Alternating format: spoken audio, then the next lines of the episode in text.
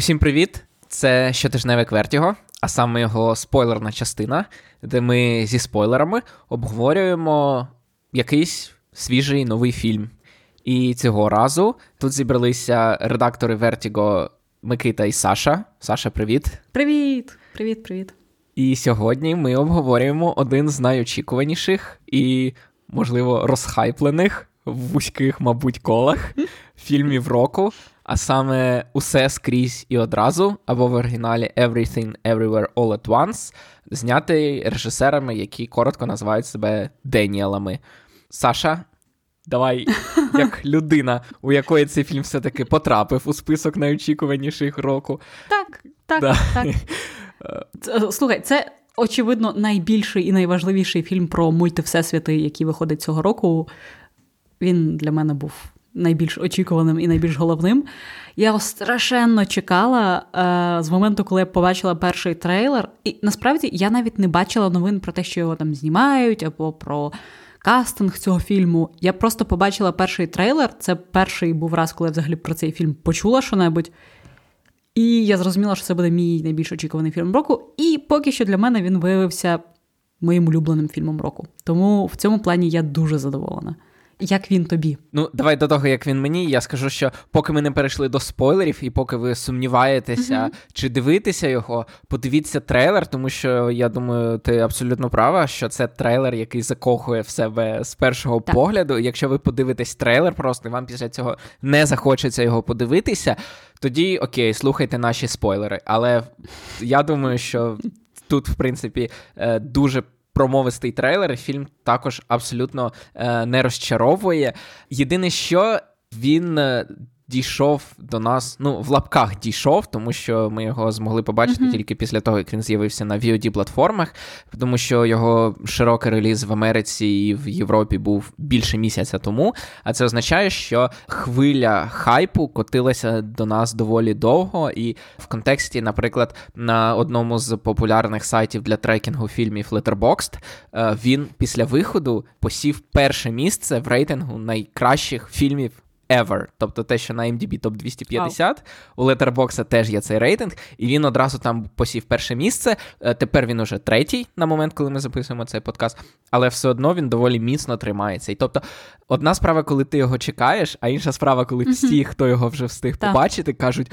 Це неймовірно, і такого ви ще не бачили. І він на IMDb теж побив якийсь рекорд, що він за рекордну за рекордний час потрапив, здається, в 250 топ-фільмів чи щось на кшталт цього. Ну от. Мало того, що ти підходиш з вантажем власних очікувань, які ти сам на нього поклав після трейлеру, так ти ще й послухав від усіх, що таких фільмів немає. І важко будь-якому фільму впоратися з таким тягарем, але цей впорався настільки, наскільки це може зробити. Тобто, я не можу сказати, бо я чув багато відгуків, що це багато людей, які його дивилися, казали, що це одразу найкращий фільм в житті, який вони бачили. Це це я я, я ця людина. Я ага. мені настільки сподобався, що я його подивилася вночі. Я прийшла і розбудила чоловіка. І просто його трясла і казала, це такий крутий фільм, ти маєш його зараз прям дивитися, і на наступний ранок я його змусила його подивитися. Тому так, я я ця людина. Ну, от, я, мабуть, буду на контрасті просто тому, що я не буду цією людиною. Тобто він мені сподобався, але все-таки деякі моменти там доволі. Я не скажу, що муляли око, але все-таки розбивають ілюзію абсолютного шедевру, але знов таки він працює як фантастика, він працює як комедія, він працює так. як е, драма сімейна, він працює як екшен. Словом, абсолютне досягнення в, в усіх сферах, на які може претендувати фільм. Як як пародія на рататуй. Так. Або ми ще не знаємо, хто на що пародія. Тому давай, Саша. Чим він тебе підкорив найбільше? А, Знаєш, у мене реально, попри те, що я його дивилася в калідорі на комп'ютері, е, сидячи на підлозі, у мене було відчуття, ніби я просто в кінотеатрі дивлюсь матрицю першу, я не знаю, там за тиждень після її виходу почувши, наскільки це крутий фільм, і я вп... ну, тобто я вперше бачу настільки крутий фільм. От для мене він був такого рівня через те, що і як просто витвір кіно, і як надзвичайно захопливий екшен, і як я не знаю, якась навколо філософська штука, він мене Та просто просто вразив. кажи, просто філософська штука. Навіщо навколо? а- Там абсолютно. стільки запитань, скільки він піднімає від найпростішого сенсу життя до, до власне, з- якого все і виходить. Тобто, так, він абсолютно не соромиться залазити. Слухай, просто на сайті А24, там, де продається мерч пов'язаний з фільмом, там є дві штуки, які мене зацікавили і які вже, звичайно, розпродали. Це рукавиці з пальцями хот-догами, і це збірка есе, серед які надихнули авторів фільму, серед яких там якесь здається оповідання Борхеса, е, якесь есе астрофізика.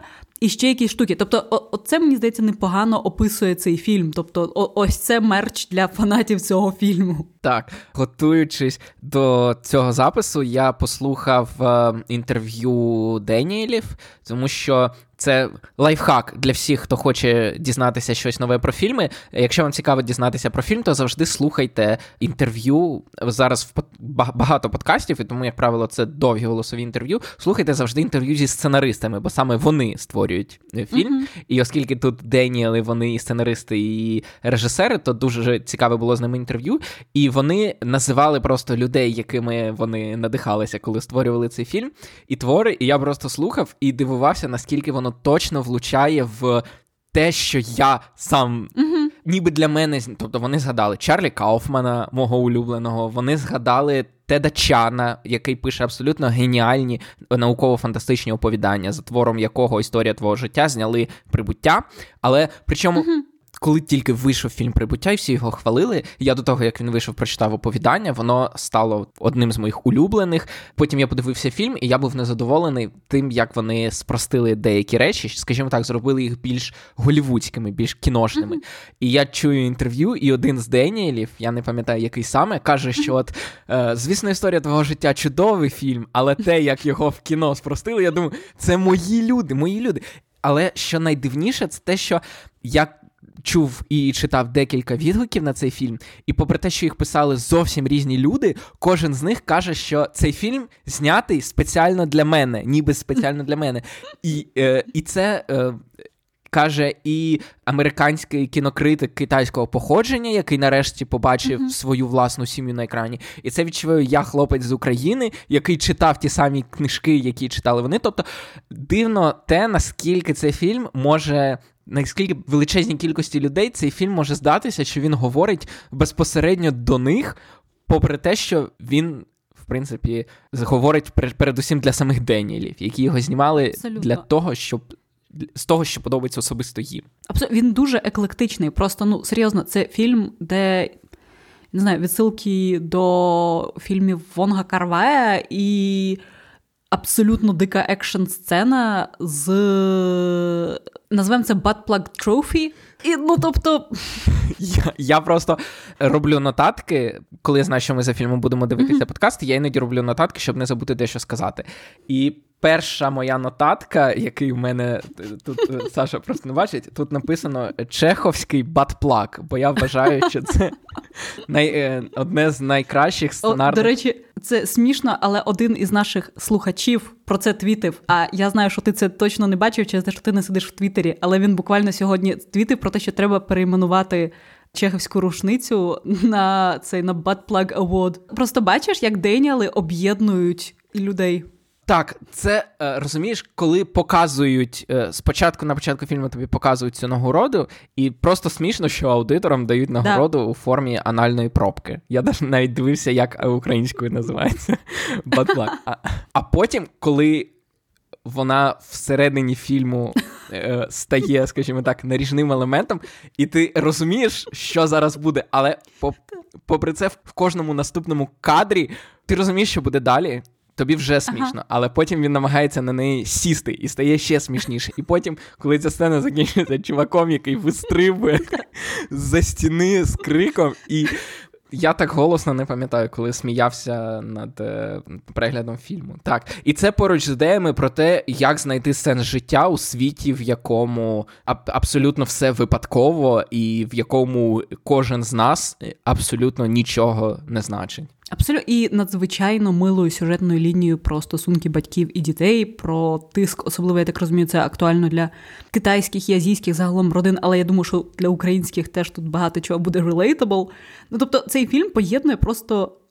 Він з одного боку, ти розумієш, до чого все йде, і тобі вже смішно через те, що ти розумієш, яка буде наступна сцена. А з іншого боку, він часом в нього настільки якісь неочікувані саме стилістично і за настроєм сюжетні повороти, що він от, він постійно дивує. І рідко є фільми, які ти думаєш, ну, далі, типу, більш дивно, або більш смішно, або більш трешово не буде. А потім наступна сцена, вона ще більш дивна або трешова, і там героїня, там, я не знаю, конфуз з дуже накачаними мізинцями. І ти думаєш, що?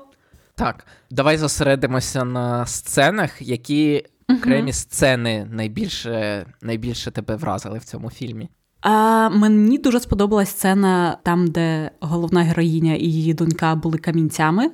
Вона мені здалась дуже милою і дуже там була дуже класна фраза на рахунок того, що кожне. Це був якраз момент, коли фільм, знаєш, ніби спускався в таку пучину нігілізму, а потім з нього дуже красиво винирнув і показав, що ні, є надія. Але якраз піком цього нігілізму було те, що там була фраза на рахунок того, що кожне нове відкриття людства воно лише ще більше доводить, що ми взагалі нічого не значимо в цьому світі. І і це дуже класна сцена, дуже класно вона оформлена, дуже мінімалістично.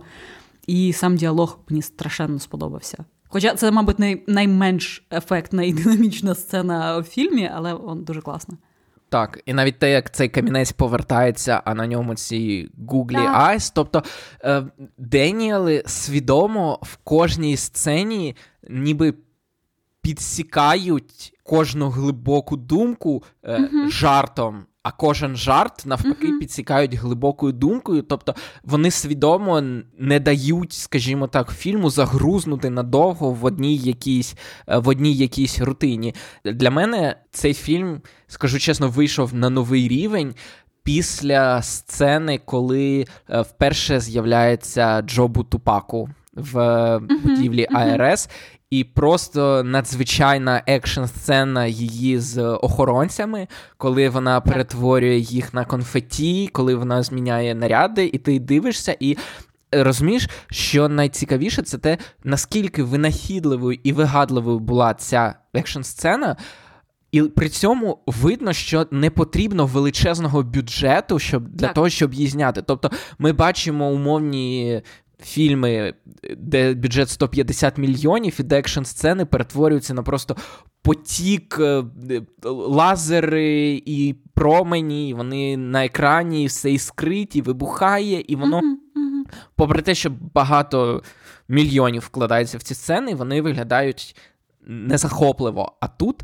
Ти бачиш, що це просто швидкий монтаж людини е, в різному одязі. Навіть навіть простий спецефект, коли у неї обличчя не з того боку. Ну, да. ти ти розумієш, наскільки просто це зняти, але при цьому наскільки винахідливо це вигадано, а потім змонтовано, це надзвичайне враження справляє, і те, як вони там бюджет крихітний, якщо порівняти з варягом. 50 здається, мільйонів, так? Ми, здається, 20 Де, 25, 25, так. так, 25, точно. Так. так. Просто треба для дешевого ефектного фільму ветерани азійських фільмів про бойові мистецтва. І, в принципі, вони знають, як це робити швидко, дешево і класно. От, до речі, про ветеранів азійського мистецтва. Коли сцена в знов таки в будівлі податкової, але там, де Веймонт е, відбивається від охоронців бананкою. Я в цій сцені, те, як він б'ється і чим він б'ється, я думаю, цю роль мав грати Джекі Чан, тому що це стиль Джекі Чана битися. Угу. Ти знаєш, кому хотіли запропонувати цю роль е, Деніелу? Джекі Чану? Вони їздили до нього в Китай. І піч, і пічили йому цей фільм. І він сказав: Ні, дякую. І вони після цього переписали фільм, зробивши головною героїною Мішель Єо. Тому що від початку Прикольно. це мав бути фільм Веймонда і його дочки, і Веймондов мав бути Джекі Чан. Це дуже це дуже прикольно. Просто я якраз у мене теж була думка, мені здалось дуже схожим взагалі на амплуа Джекі Чана і на те, як він дуже легко і ніби часом в своїх більш комедійних розгублених ролях, там, де він ніби сам не розуміє, як він так круто б'ється. Ось якраз сцена, коли е, головна героїня вперше скачала цей настройки е, своєї акторки Альтер-Его, і коли вона видно, що у неї рухи. Руки рухаються, ноги рухаються, але вона при цьому розгублено виглядає так, ніби вона сама не контролює це тіло. Я подумала, вау, це просто справді як як, як в фільмах з Джекі Чаном. І це надзвичайно було круто. І ну, я в останній, я не знаю, мене так екшен вражав в фільмі, напевно, в Джонні Віку або шеф до цього в матриці. Це просто. Надзвичайно круто. Ну от і насправді там, якщо подивитися, то мені дуже цікаво, тому що, якщо чесно, персонаж Веймонда мій улюблений в цьому фільмі. Uh-huh. Бо це людина, яка і та сцена, коли він бізнесмен, а вона акторка, е, так. одна з кульмінаційних сцен. І коли він їй пояснює їй, що те, як він поводиться, це не тому, що він не усвідомлює хаотичність, mm-hmm. абсурдність світу, а тому, що він це усвідомлює і з цим живе. Тобто е, Веймонд поводиться як людина, яка вже пройшла цей шлях, який героїня Мішель Єо ще проходить в цьому фільмі. Він поводиться як герой Біла Мюрея наприкінці дня сурка. Тобто людина, яка вже розуміє, що все, що вона має, це сьогоднішній день, і все, що вона хоче, це зробити цей сьогоднішній день кращим. І там помітно, що на початку фільму, коли у Веймонда ще є ці екшн сцени, реально ти бачиш в цій ролі Джекі Чана. Але потім, коли він відходить на другий план, і видно, що ролі е, сцени трохи переписувалися під Мішель Єо. Від цього вони не стали менш органічними, тому що в неї теж є лінія з дочкою. Але відчувається, що вони персонаж. Пішов в інший бік, uh-huh. знов таки, в якомусь мультиверсумі в цьому фільмі е, грає Джекі Чан головну роль, і до речі, це як вже комічний момент, але після того, як фільм вийшов і зібрав такі захоплені відгуки, е, Джекі Чан привітав Мішель Єо з е, її ролью і сказав, що е, йому Деніли теж підчили це, але він тоді не погодився, і вона сказала щось типу «sucks to be you» чи «сака», щось щось подібне. Ну, Мені, до речі, страшенно що сподобалася взагалі акторська гра. Зараз я просто гуглила, як його звати. Я сподіваюся, що я це що українська Вікіпедія не помилилася і мене тут ніхто не затролив. Е, Джонатан Кекван, напевно, його звати, який якраз грає Веймонда. Людина, яка схожа на Джекі Чана, але не Джекі Чан. Так. Мені якраз надзвичайно сподобалось те, як він справді от по-різному відігравав кожну версію Веймонда, і мене прям вразило, що навіть там людина може настільки по-різному виглядати, і настільки різно себе тримати. І, ну, Це це справді було перевтілення, коли особливо там Веймон бізнесмен, він справді виглядав як абсолютно інший. Тобто схожа людина за своєю суттю, але за поведінкою, манеризмами всім іншим відчувалося, що це інша людина. Це це справді мені здалося дуже крутим. І, е, власне, той факт, що вони можуть, е, що вони змогли, скажімо так, зберегти.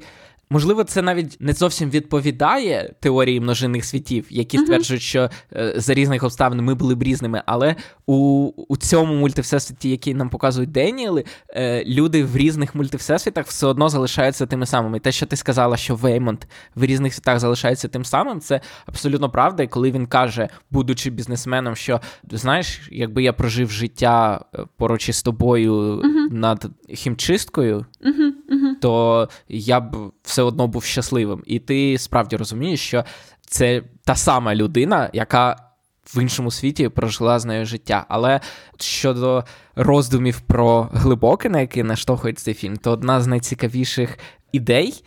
Які мені сподобалися, це коли Мішель Єо дізнається, що вона по суті, найгірша версія, mm найгірша так. можлива версія самої себе. І мені здалося, що це настільки сумна ідея, тобто вони її повернули, ніби у тебе, куди б ти не пішов, у тебе всюди потенціал. Але mm насправді, е, от ти живеш і ти думаєш, ну все не так погано, могло бути і гірше. там. А виявляється, що будь-яка інша версія тебе набагато краща, успішніша, розумніша. І навіть якщо в тебе замість пальців сосиски, то принаймні у тебе є жінка, яку ти кохаєш, і з якою ти провів життя, і для якої ви. І яка ногами класно грає на піаніно. Так, Клер Делюн. І це така сумна думка яку вони все одно наприкінці Деніели викручують в, скажімо так, не хеппі-енд, але принаймні приємний кінець. Абсолютно мені якраз дуже ще сподобалась. Е, от, от для мене також дуже визначна сцена була в тому, коли вперше нам показали цей всесвіт з руками-сосисками, пальцями-сосисками. Просто до цього ти, в принципі, ну, бачачи там фільми про мультивсесвіти і ще щось, ти вже звикаєш якось до того, що ось там можуть бути альтернативні версії знайомих персонажів, там якби життя склалося інакше. І ти, в принципі, розумієш, яким логічним шляхом до цього можна додуматись. А тут, якщо чесно, я просто справді секунду втикала і думала. Я чому вам це взагалі прийшло в голову? Ну тобто, чому, кому таке спадає на думку? А потім показали сцену з космічної Одіссеї, і все зразу стало так, на свої місця.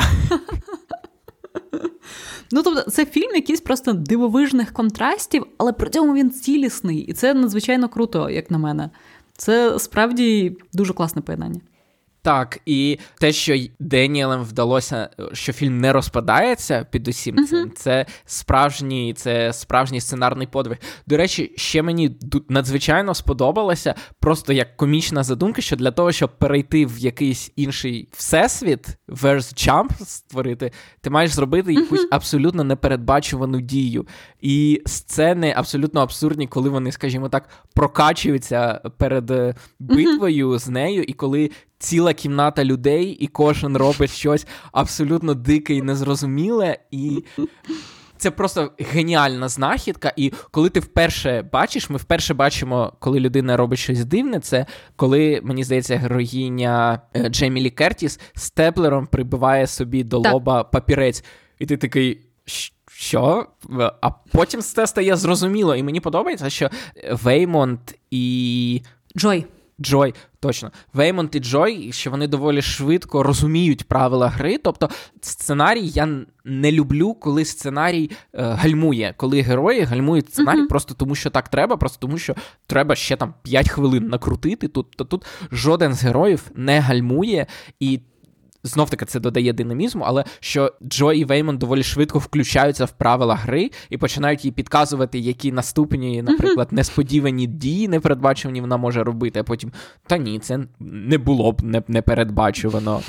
Ось і такі речі. Але щодо того, що сценарій не гальмує, це насправді дуже класно, тому що е, видно, що Деніелем є що розказати, і тому Евелін дуже швидко включається в правила гри, так. розумієш? Тобто, це не те, що в якомусь гіршому фільмі вона, отримавши цю записку з інструкціями, могла б ще 20 хвилин uh думати. Не, От вона там послухала у податкової, потім вони б їхали додому, потім вона б е, заповнювала ці декларації знову, ще раз поговорили б з дочкою, там ще щось погане б з нею сталося. Вона думала, а, все, коротше, пішов цей світ, спробуй щось нове.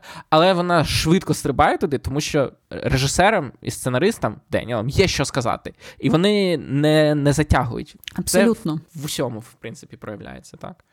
Абсолютно. І мені ще подобається, що цей фільм не недооцінює свого глядача. Тобто тут там нема зайвого розжовування і зайвих якихось пояснень, і персонажів, якраз як ти кажеш, які б тупили спеціально для того, щоб там найбільш неуважні глядачі вже догнали, до чого воно йде, і і почувалися розумними.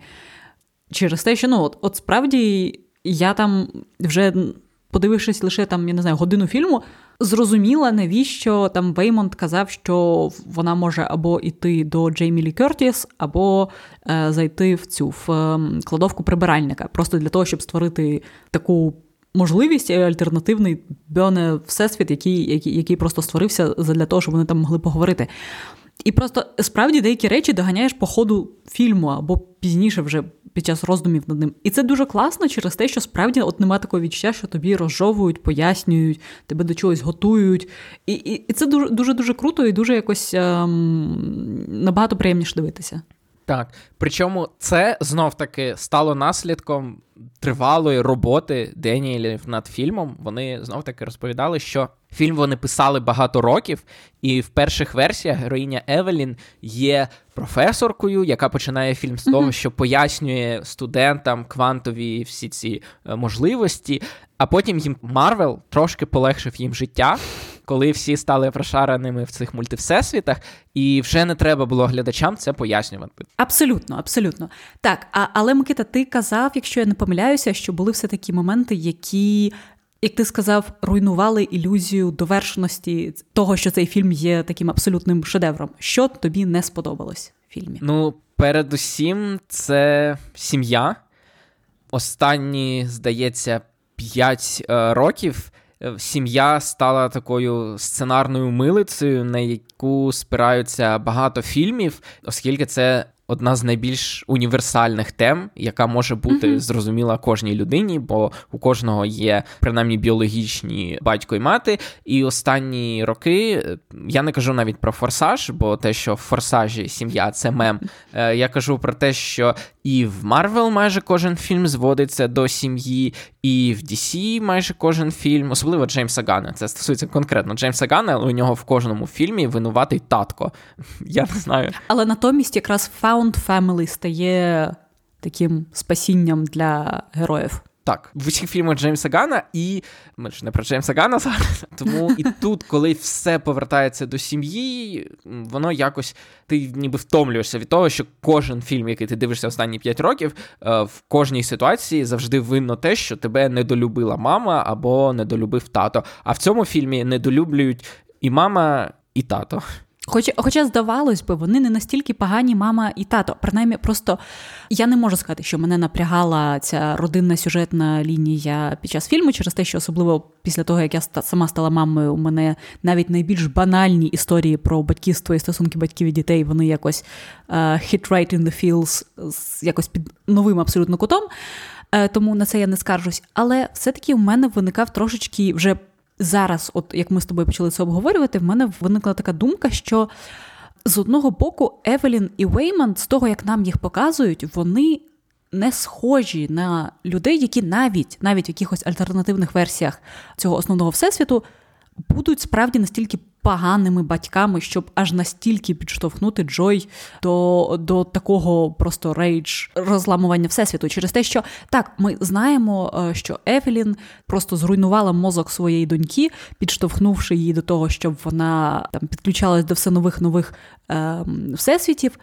Але Евелін вона в основному сюжеті вона не настільки погана е, людина, вона не схожа на цього неетичного експериментатора, який готовий ризикувати рідними задля якихось наукових відкриттів.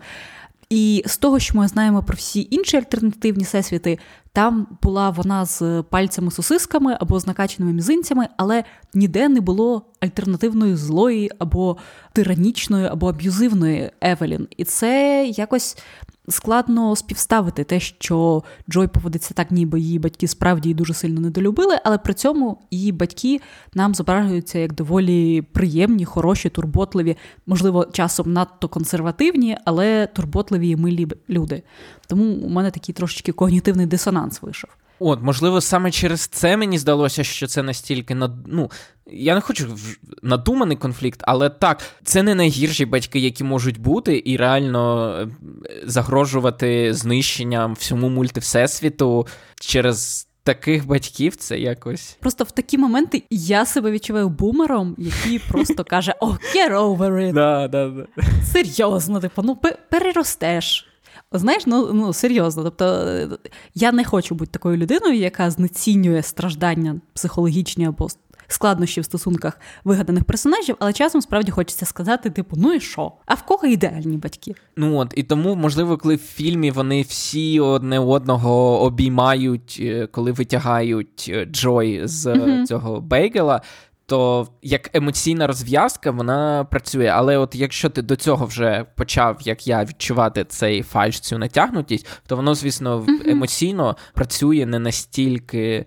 Не настільки ефектно, як можливо хотіли Деніели саме в цьому епізоді. Хоча мені насправді сподобався е, якраз момент, коли Евелін ніби відпускає доньку, але потім каже: Ні, все-таки почекай секунду, підбігає до машини і починає їй розповідати про те, що і з її боку ці стосунки не ідеальні і складні, і вона теж має право на те, щоб почуватися роздратованою або втомленою, або ще якоюсь, але вона все одно якраз вибирає любити свою доньку і підтримувати з нею стосунки.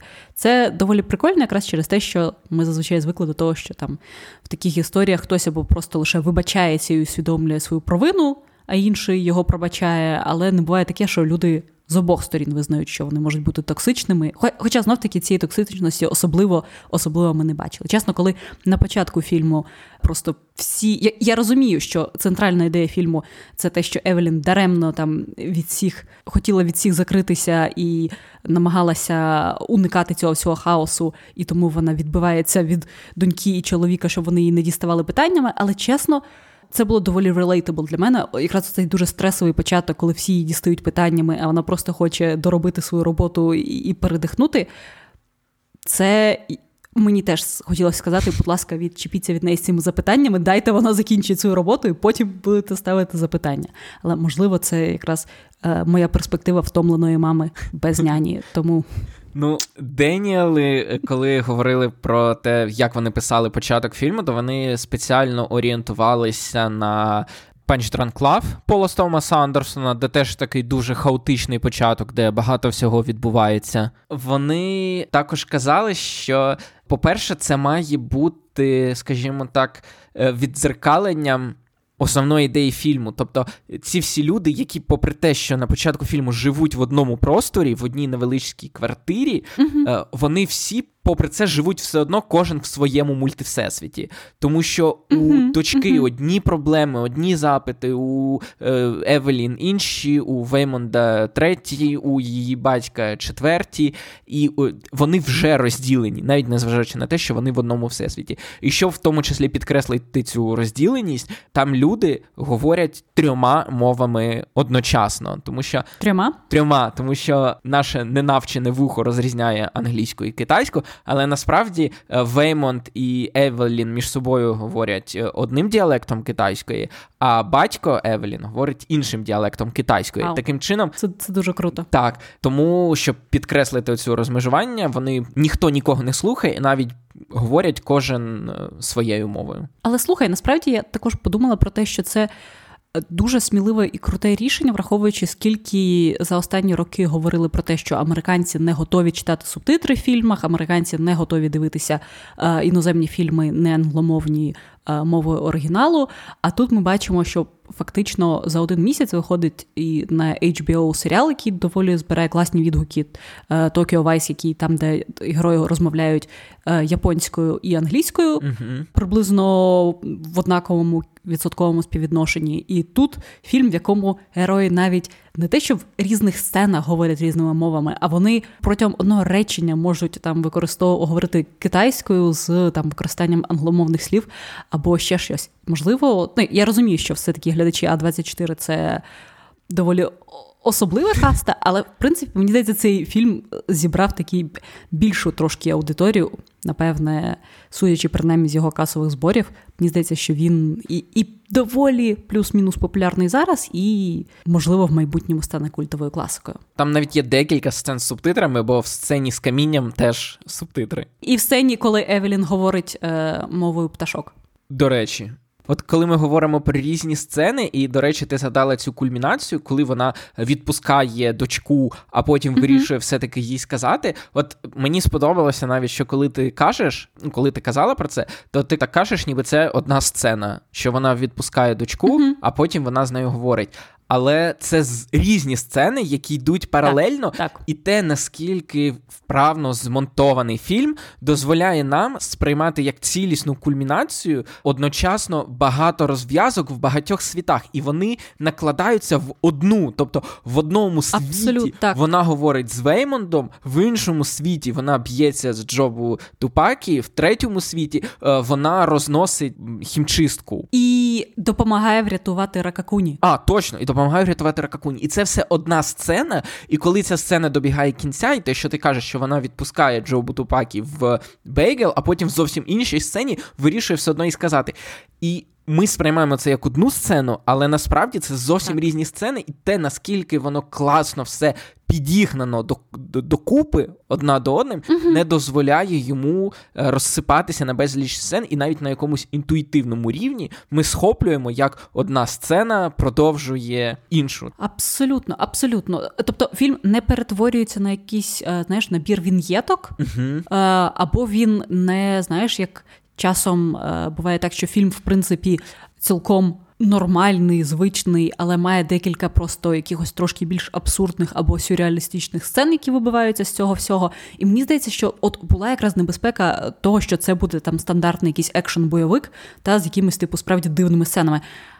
А тут просто все це дивовижним чином поєднується в цілісний наратив, в якому взагалі не просідає темп, і в якому якимось чином співіснують ці абсолютно дикі е, геї, абсолютно дикі паралельні світи, які надзвичайно смішні і абсурдні, і цілком серйозні там сюжетні лінії, драматичні.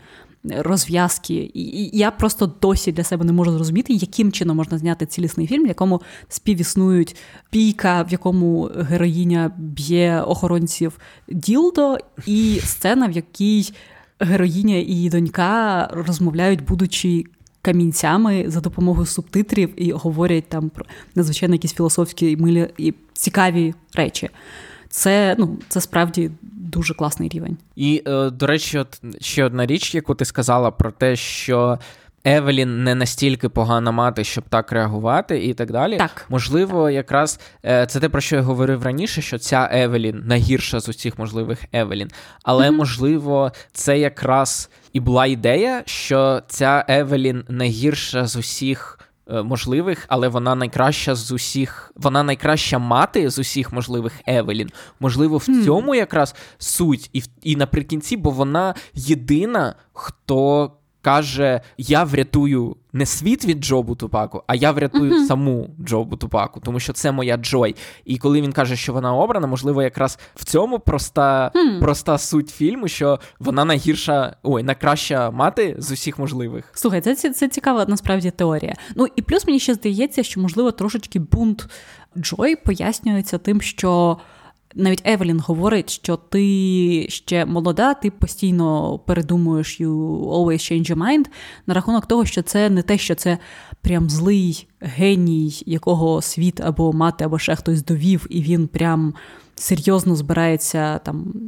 Винищувати всесвіт, а це справді такий як підлітковий бунт, для якого насправді тригером може стати все, що завгодно. Так. І, до речі, якщо ти вже сказала «You always change your mind», то не треба забувати, що якраз героїня Евелін відзначається тим, що вона always change her mind, тому що до на речі, початку так. фільму е, вона е, подає, коли декларації податкові, то вона угу. там і співачкою так. хотіла бути, і кухарем хотіла бути, і письменницею хотіла бути, і ким І масажисткою, здається, чи, так, чи тобто, кимось. і якраз оті всі те, той факт, що вона все це хотіла робити, і в, в жодній з цих іпостасей не змогла досягти успіху, якраз і створює таку величезну кількість мультивсесвітів навколо неї, і робить її найгіршою і водночас найкращою матір'ю. Тому е, і коли вона наприкінці каже Джой, що ти така сама, як я, ти вперта, ти не. Я не пам'ятаю, як ще вона її назвала, крім впертою, але так, коли вона каже, що ти така сама, як і я, можливо, якраз в цьому і і суть. До речі, навіть те, е, як е, екшн сцена, коли про яку я теж згадував, коли Джобу Тупакі б'ється з охоронцями, ця сама сцена, ця сама екшн сцена відзеркалюється наприкінці, коли вже. Евелін намагається її врятувати. Uh-huh. Але якщо е, Джобу Тупакі просто вбиває цих охоронців, то Евелін повертає їх в. Ту реальність, в якій вони найщасливіші, наскільки я зрозумів, так. і фактично одним дотиском здійснює їхні мрії, втілює їхні мрії в життя. Тими самими силами її дочка ці життя е, руйнувала. Це справді просто цей kill, kill them with kindness. І насправді це дуже круто через те, що вона якраз використовує з одного боку, вона має такі ж сили, як е, і її донька, а з іншого боку, вона дослухається якраз до порад е, свого чоловіка, який їй завжди здавався таким трохи слабаком. І вона на початку фільму каже, що я взагалі дивуюсь, як би він без мене виживав. І тут ми з'ясовуємо, що це якраз ці всі компоненти сходяться в це якраз те, що треба, щоб зцілити світ і, і врятувати його. Так. Є ще щось, що ми не проговорили про цей фільм, і ти хотіла б сказати? Я хотіла б сказати, що мені здається, що з цього фільму, попри те, що він вже доволі успішний, як для фільму А24 е, в прокаті і, серед критиків, мені здається, що в нього справді є майбутнє як в культового такого stoner-фільму. При тому, що це один із рідкісних фільмів, які водночас працюють і як stoner-movie, який, можливо, ще більше відкриється за допомогою якихось засобів розширення свідомості. А з іншого боку, це і без цього класний, класний, хороший, нормальний фільм. Я, як людина, яка принципово не розширює свідомість, можу сказати тільки за другий компонент. Тому як, як для тверезої людини, то цей фільм теж працює на ура. Ну і і знов таки можу вже підтвердити, що при повторному перегляді він не стає гіршим. Бо я це один із рідкісних фільмів, які я подивилася двічі за одну добу. Е, я його подивилася спочатку вночі, а потім зранку змусила чоловіка ще зі мною його передивитися. І на щастя, там не було таких моментів, як вже навіть там з фільмом Назад в майбутнє, наприклад, буває, коли ти його передивляєшся в 20-й раз і розумієш, ага, а там щось не сходиться, або там є якісь е, запитання. Тут, в принципі, я лише помічала якісь деталі, на які я не звертала увагу, просто через те, що фільм дуже динамічний, там складно помітити абсолютно все. Е, але я його ще хочу втретє передивитися і роздивитися всі ці кадри альтернативних Евелін. Е, подивитися, там, які оголошення з з ліста на донаті розмістила Джой. Угу. Я я хочу вивчити всі ці деталі. Я не знаю, коли я його передивлюся, але так, я думаю, що можливо, якщо він доживе до Оскарів наступного року, я сподіваюся, так, то тоді буде привід його ще раз подивитися і освіжити в пам'яті і порівняти з фільмами, які вийдуть, скажімо так, в розпал нагородного сезону, а не за рік до цього. Я, Я буду дуже топити за цей фільм. Я просто я вже готуюсь всім про нього розповідати і і капати на мозок. І я, я чесно, я не знаю, які ще е, якими будуть фільми, які вийдуть е, протягом цього року. Ще, але. Я знаю, що я в жодному, напевно, альтернативному всесвіті не поставлю жоден з них вище за цей фільм. Через те, що це мій улюблений фільм року. Я я готова на цьому стояти. Я дуже здивуюся, якщо щось мені сподобається більше. Це це просто моя любов. Вся моя життєва філософія надалі буде будуватися на цьому фільмі. Це непоганий фільм для того, щоб будувати на ньому філософію, але не бійцівський клуб. Але не забігай так вперед, бо ти ще не бачила другого аватара. Тому хто зна, е, хто зна, що ти скажеш після того, як побачиш другого аватара. Є ще щось, що ми не сказали про це кіно. Я можу лише додати, що ми, здається, про це не говорили, але Джой, коли будує свою чорну діру, яка є насправді бейглом, жарт якраз в тому, що вона додає всі начинки і всі всі присипки, які можна додати до бейгла. Просто бейгл з усіма цими е, наповненнями якраз і і називається Everything Bagel, тобто його в американських там або за кордоном, десь де де продаються бейгли, можна замовити бейгл з усіма цими топінгами, просто називавши його Everything Bagel, і але вона робить буквально Everything Bagel, на якому є все від собак до оголошень і її е, сподівань. Так ось, попри те, що в Україні складно знайти бейгли в сільпо, принаймні в сільпо в Києві в атмосфері, є ця, ця спеція, ця присипка для бейглів яка називається Everything Bagel Seasoning, і там е, насіння кунжуту, мак, цибуля сушена, часник сушений, пластівці солі, здається, перець, червоний ще щось. Тому, якщо ви теж хочете зробити червону діру, то go ahead. Чорну, мабуть. Чорну, так, чорну. Так. У мене червоний мікрофон, я на нього дивилася. Тому це жарт, скажімо так, на реальних, заснований на реальних подіях. Насправді мені ще здається, що там я точно впевнена, що якщо більш бути знайомим з контекстом якраз е, азійських родин або конкретно китайських родин, то я впевнена, що там ще є якісь жарти або якісь моменти, які ми упустили, і я буду їх ввечері гуглити. Я хочу про це ще дізнатися. Я впевнена, що там ще щось, ще щось є. На цьому, мабуть, все. Будемо прощатися. Так, підписуйтеся на цей подкаст. Підписуйтеся на багато інших наших подкастів, яких з кожним тижнем стає все більше. Е, а саме виходить другий сезон е, Потероловів, в якому Саша і Юра обговорюють трилогію поки Горять, що. В якому ми просто горимо. Так. Е, в якому Особливо Юра. в якому обговорюється поки що трилогія фантастичних звірів. Слухайте подкаст Рекапери, де ми обговорюємо серіали. А ми це не тільки я і Саша, а ще й Юра, і заступник головного редактора The Village Україна Ярослав Друзюк. Вийшло вже два випуски. В одному Саша з Ярославом обговорюють е, поліцію Токіо, Токіо Вайс. А в другому я і Юра обговорюємо кульгавих коней від Apple TV. Точно, я ще не слухала його. Sorry. Я просто про частину цього контенту я дізнаюсь під час запису. Ніхто це просто мультивсесвіт контент Вертіва. Інший подкаст це опівнічний сеанс, е, який буде виходити раз на два тижні, в якому будемо обговорювати якийсь класичний фільм, який нам вибиратимуть наші патрони. Тому, якщо ви хочете взяти участь у виборі фільмів для наступних випусків опівнічного сеансу, то ставайте нашими патронами. Поки що всі гроші йдуть на ЗСУ. Також у нас є подкаст Ігровий вісник, е, який сподіваємося скоро відновить е, регулярність. І підписуйтеся ще й на нього, щоб не пропустити новини ігрової індустрії. Так, щойно, щойно наш співведучий Рома дістанеться до мікрофону. Ми виходимо в ефір. Так, е, він він приїде, хапає мікрофон і одразу починає записувати випуски. Так, тому що у нього правильно розставлені пріоритети.